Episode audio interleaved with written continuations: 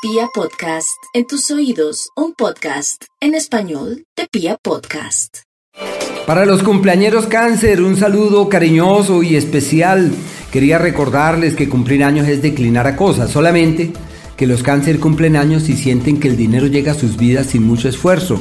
Por eso los antiguos pensaban que cáncer era un signo parecido a Tauro, eh, proclive a la abundancia, a la prosperidad, solo que no se dan cuenta que su prosperidad es y su riqueza es más emocional que material.